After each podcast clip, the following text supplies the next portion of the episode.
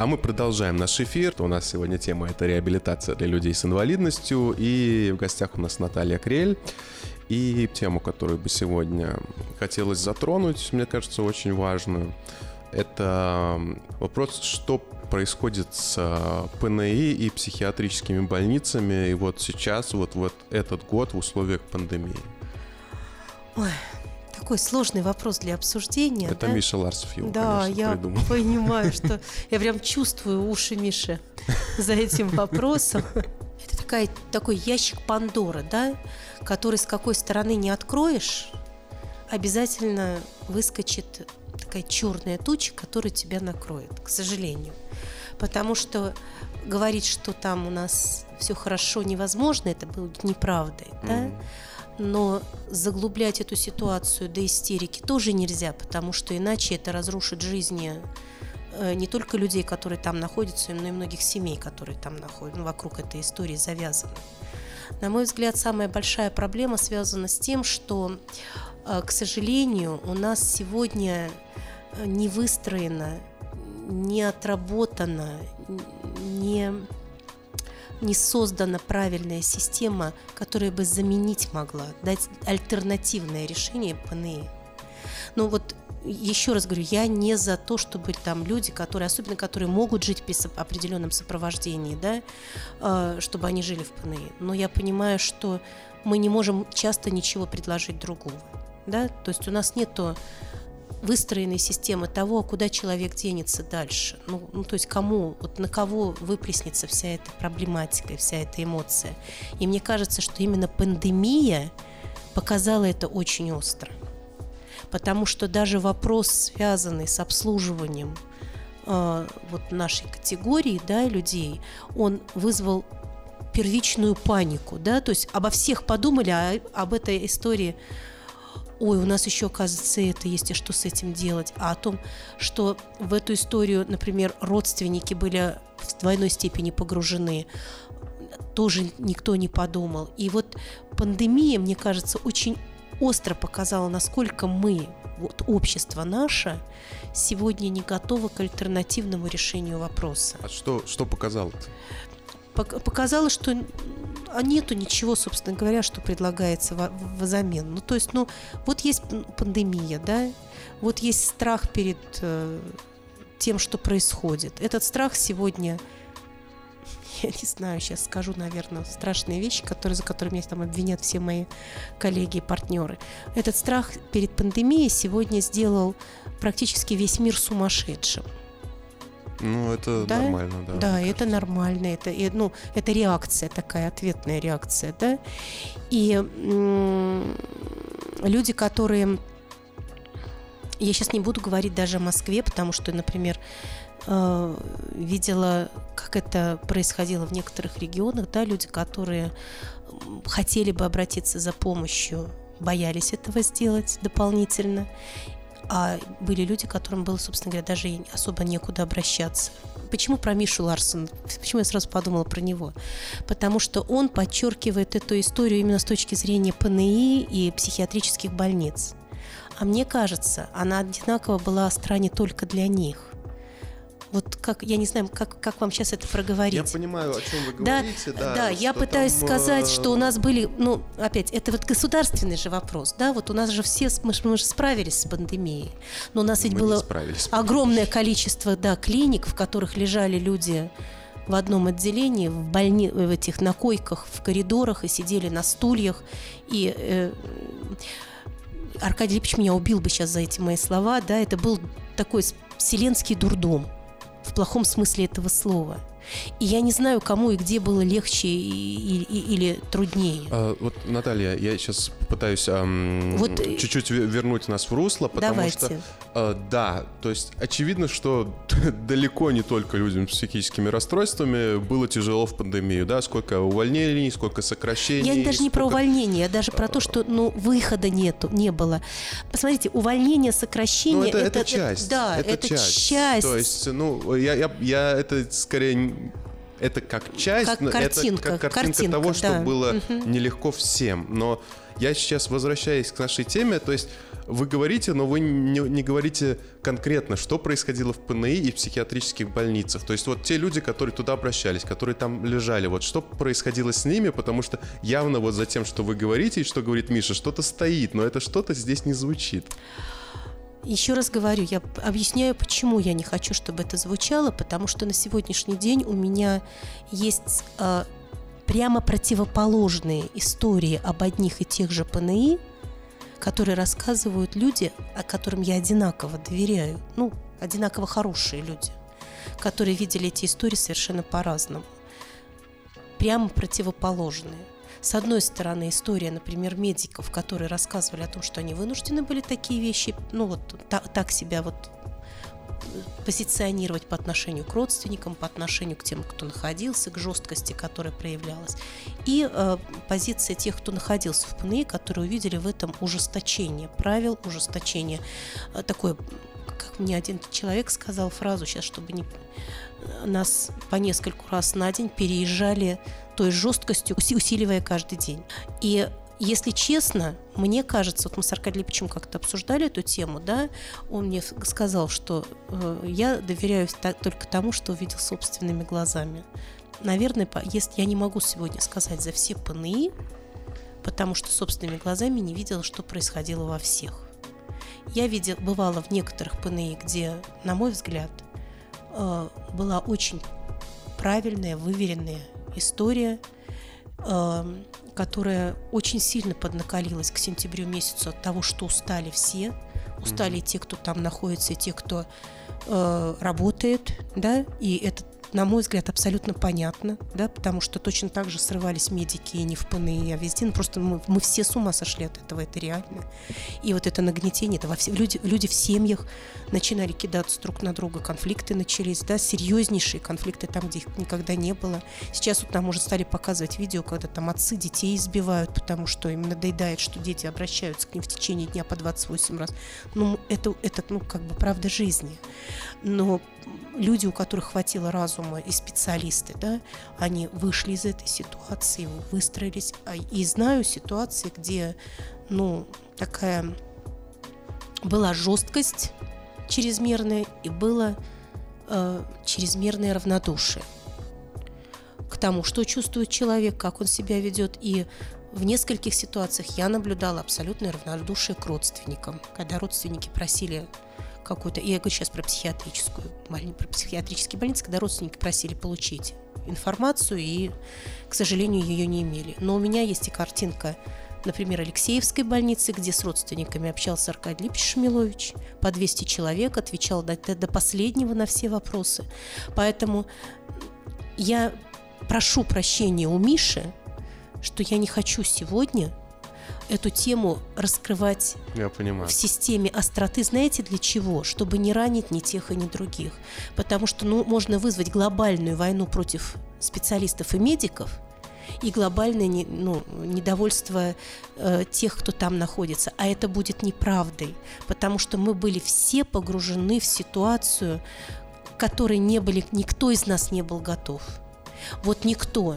Я ну, я думала, что я, ну, меня очень трудно чем-то удивить и выбить, ну, из колеи, чтобы, ну, вот так бы, как, знаете, сказать, что я там начну мне начнет что-то чудиться, я буду пребывать в состоянии психоза от того, что я увижу. Со мной трудно так поступить, я много что видела. Но э, когда я 18 марта улетала из Израиля, я туда возила больных ребятишек, да, 18 марта 2020 года, и я зашла в пустой аэропорт Бен-Гурион, у меня было единственное желание сесть где-нибудь на стуле вот прям и дальше не идти. Это была какая-то такая внутренняя паника. Но он же огромный. Да, и пустой, Это, понимаете? Да. У меня была такая внутренняя паника. И вот вы понимаете, я думаю, что вот в эту внутреннюю панику сегодня можно погрузить кого угодно. И человека с инвалидностью, и начальника, этого директора ПНИ, да, Конечно. и врача какого-то, ну кого угодно. И каждый из нас эту панику пережил. И вот Миш, прости меня, пожалуйста, но мне бы не хотелось сегодня сделать больно кому-то из тех, кто давайте я прошел этот путь по-честному. Давайте я попробую чуть-чуть резюмировать то, как я это вижу и как можно никого, мне кажется, не задеть, что пандемия была тяжелая для всех слоев, там, в том числе и в России, она была тяжелой для всех слоев. Но э, в психиатрической э, сфере и в ПНИ там и так достаточно тяжелая ситуация. И с пандемией она Конечно, еще усугубилась. Безус, безус, безусловно, Вот. безусловно, Мне кажется, да. Вот, это Но будет вы знаете, вы знаете, вы знаете, самое, самое главное, что ах, просто мне кажется, вот то, что я общалась с ребятами, которыми, да, например, они мне говорили, если я вчера еще верил, что я выйду, то сегодня я не верю, что выйду совсем. Потому что вот этот коронавирус, он будет всегда, и будут люди пользоваться этим, чтобы я отсюда не вышел никогда. Это, эти фразы я слышала от людей. Но связано ли это с тем, как работают ПНИ, или это связано с внутренними страхами? Это же может быть и то, и другое в разных ситуациях. То есть вот сегодня, на мой взгляд, мы должны Одно понимать только усугубляется. одно, да, что мы были не готовы, ну и наверное, никто не был готов к этому, да, и что это требует определенных, очень серьезных изучений к тому, как снимать эту ситуацию, как в ней работать, как общаться, как помогать людям, которые так имеют много проблем и серьезных э, страхов. Я могу говорить только о своем личном опыте, потому что для газеты «Нетериадны» я посетила несколько московских ПНИ. Конечно, сравнивать Москву и какую-нибудь глухую глубинку, причем это даже не глухая глубинка, просто есть разные регионы. Это немножечко некорректно. Но то, что я видела, причем я не буду называть это ПНИ, если э, номер, если кто-то хочет, пусть почитает газету «Нетериадны», это ПНИ, э, там находятся люди с э, очень серьезной, э, серьезными заболеваниями, с шизофренией тяжелой формы, э, дети с тяжелыми ментальными нарушениями. То есть это, м, это тяжелые больные. И то, что я видела, меня во время пандемии совершенно не насторожило. Да, конечно, запрещены встречи. Э, Причем мне говорили, что родственники очень охотно посещают пациентов, не знаю, всех ли, но тем не менее. Можно было только передавать передачи. Но жизнь внутри самого этого учреждения, она, э, в общем-то, была полноценна. Я видела, как в своих отдельных комнатах занимаются с тьютерами, с педагогами дети, которые ко- для которых выучиться, читать и считать – это огромное достижение. Они не хотят учиться, сегодня не хотят, или не хотят совсем. Но я видела, как эм, любовно, я не могу, э, я могу сказать это слово, люди с ними э, занимаются. И я видела, что пожилые люди, которые, в общем-то, не покидали своих постелей, потому что у них такое тяжелое заболевание. Они слушали радио и были весьма веселы. Когда мы зашли познакомиться и поздороваться, меня встретили улыбки. И пандемия, в общем-то, ничего не поменяла. Поэтому я думаю, что в нормальных интернатах как-то да, э, для пациентов меньше комфорта, меньше встреч и практически нет прогулок. А там, где изначально есть проблемы в отношениях к людям, в квалификации и нравственном уровне, я тоже не побоюсь это слова, персонала, то, конечно, пандемия, закрытость и изоляция, они, конечно, могли очень-очень э, усугубить ситуацию. У меня все. Я хочу добавить, что на самом деле страшнее гораздо ситуация не в ПНИ, где занимаются с людьми, ну, как правило, а в паллиативных отделениях, э, которые при больницах э, готовят пациентов к переходу к ПНИ, но это закрытое психиатрическое отделение где нет э, практически ничего, где нет э, реабилитации, нет толком лечения, есть поддерживающие какие-то препараты, и кроме телевизора, который перещелкивается на раз, два, три там пациентами или просто он выключен, вообще нет ничего. И из отделения ты никуда не выйдешь, э, часто не выйдешь из комнаты. Это страшно. И есть очень много зависит от персонала. Есть э, тот персонал, который пытается как-то заниматься или там выводить все-таки на какие-то мероприятия, которые в больнице присутствуют. У нас есть вокальная терапия, и из одного-двух отделений к нам привозят, ну, приводят пациентов, потому что просто хотят э, как-то привлечь, э, порадовать, как-то насытить их жизнь, то другие, я не знаю, ну, может быть, ленятся, может быть, более как бы равнодушно к ним То есть мы под... и то есть это подтверждает мой выбор, вывод, что, в общем-то, не в э, пандемии дело а в постановке самого... Дело, дело в людях, да. по-прежнему дело в людях, и там, где люди были сложными, пандемия их сделала еще более сложными. А там, где люди были очень настроены прочеловечески, мне кажется, пандемия дала им возможность еще более проявить эту человечность. Ну, Наталья, вообще-то можно сказать, что пандемия показала, что все мы оказались абсолютно не готовы к длительному стрессу. Как люди с инвалидностью, так и люди без инвалидности. Как люди с особенностями э, по здоровью, э, неважно, лежащие в области психики, и люди с особенностями по здоровью, так и их родственники. Конечно. То есть мы все оказались в ситуации, к которой мы по большому не готовы, и понимание этого, может быть, э, даст нам возможность посмотреть на самих себя под другим углом, посмотреть на друг, под другим углом на, на близких своих людей и, может быть, стать друг другу более трепетными, более внимательными, более заботливыми. Ну да, может быть, каждый ощутил, что такое одиночество, что такое, когда нельзя никуда выйти, когда нельзя ни с кем пообщаться. То есть каждый был, э, оказался в ситуации э, тех людей, которые до этого были немногими. Да, и по большому счету, то есть пандемия, какой бы она ни была сложной, она всех нас чему-то да научила. А, все мы получили какой-то опыт, как, какой-то из этого опыта мы можем взять с собой и сказать, вау, круто, это работает, мы берем это с собой по жизни дальше. А какой-то опыт мы можем сказать теперь так, что мы это пробовали, это не работает, и вот так мы больше не будем. Это тоже опыт. У нас осталось новых. Э, совсем немножко времени, и мне бы хотелось а, не хотелось заканчивать на такой очень непростой ноте. И а, вы можете рассказать о каких-нибудь э, позитивных тенденциях, которые происходили вот в области работы с инвалидностью или с психиатрией, происходили вот э, в ближайшее, э, ну, в обозримое прошлое время, скажем так? А, начну с такой с, улыбка, с улыбки, ладно? Угу. У меня есть один очень известный наш такой деятель, деятель политический, культурный, который на все темы легко говорит, любую тему готов обсуждать, но когда мы э, с ним обсуждали так или иначе вопросы, связанные с психиатрией, он всегда говорил так, пси...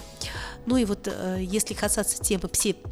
И вот это слово психиатрия он почему-то выговаривал раза с пятого, да, пси... он, у него пауза была вот всякий раз, когда он под, подходил к этому слову. Угу. Вот. Так вот, сегодня он когда мы подходим к этому слову, он говорит, и, конечно же, мы не можем забывать о психиатрии. Он говорит это слово так легко и так свободно, что, на мой взгляд, это такой яркий показатель того, что ситуация меняется.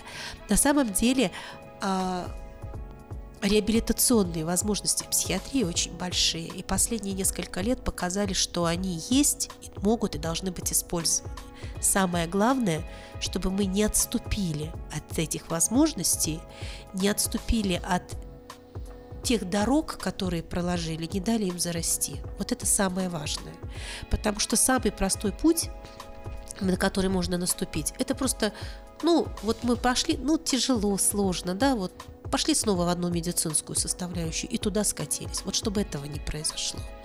Еще раз говорю, российская психиатрия имеет и исторически очень серьезный опыт.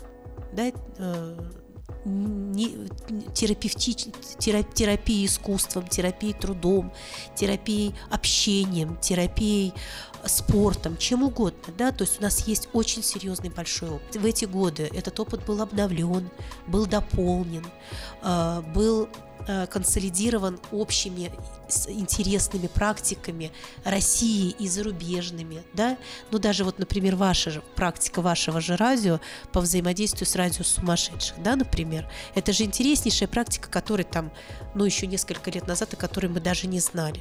Вот очень важно, чтобы эти практики, эти наработки не ушли в прошлое, чтобы мы про них не забыли, чтобы мы не пошли по пути, что ну вот нет двигателей, а я не верю в то, что личности в истории не играют такой большой роли. Я считаю, что только благодаря очень сильным людям мы движемся и делаем такие серьезные рывки. И, конечно, то, что Аркадий Лепич играл огромную роль в развитии всей психиатрии в стране, реабилитационной особенно, и если нужно было кому-то рассказать какие-то вещи и правильно преподнести эти вопросы лучше, чем он это делал, наверное, трудно было найти человека, да, но я не верю, что если мы сегодня не консолидируем эти усилия и не проявим добрую волю, что это невозможно сохранить. Вот вы сегодня все меня спрашиваете там про нитириадную. Мы не можем не сохранить мы должны это сохранить, и тогда э, у каждого из нас есть шанс завтра жить спокойно. Потому что то, что сегодня делается для людей с инвалидностью, то, что мир сегодня делает для людей с инвалидностью, на самом деле он делает для, своих, для самих себя. Потому что инвалидизация общества растет. И растет, кстати, за счет инвалидизации в области психиатрии и за счет детской инвалидизации. Растет очень стремительно. И стареет общество тоже стремительно, и отсюда инвалидизация прибавляется. И если мы сегодня что-то делаем для общества, мы делаем это для всех. Поэтому, конечно и безусловно, проекты и программы будут жить. Очень надеюсь на то, что мы на какую-то интересную волну выведем и ваше радио. Я вообще мечтаю, чтобы оно вошло в какой-то такой вот, вот, вот в тот в общий в ту в общую историю, чтобы мы с вами на международном варианте выходили, вещались, и чтобы у вас хорошая появилась э, э, студия для записи, это тоже было бы очень правильно, и чтобы вещание ваше тоже было в каком-то очень хорошем таком эфирном пространстве. И я думаю, что это тот путь, который мы ну, себе должны наметить, и нам точно можно по нему попробовать пройти и добиться результатов. Вот уверена в этом. Так, у нас уже время подходит к концу. Спасибо вам за добрые слова, за добрые пожелания, за очень интересный, насыщенный эфир. Мне кажется, мы очень много тем проговорили. Возможно, можно было бы больше, но мне кажется, для первого раза достаточно. Мы немножко поверхностно, может быть, какие-то темы проговорили. И главное, чтобы эта поверхность не привела к тому, что люди там сделают какие-то крайние э, выводы. Вот это самое важное, чтобы, не, чтобы этого не произошло.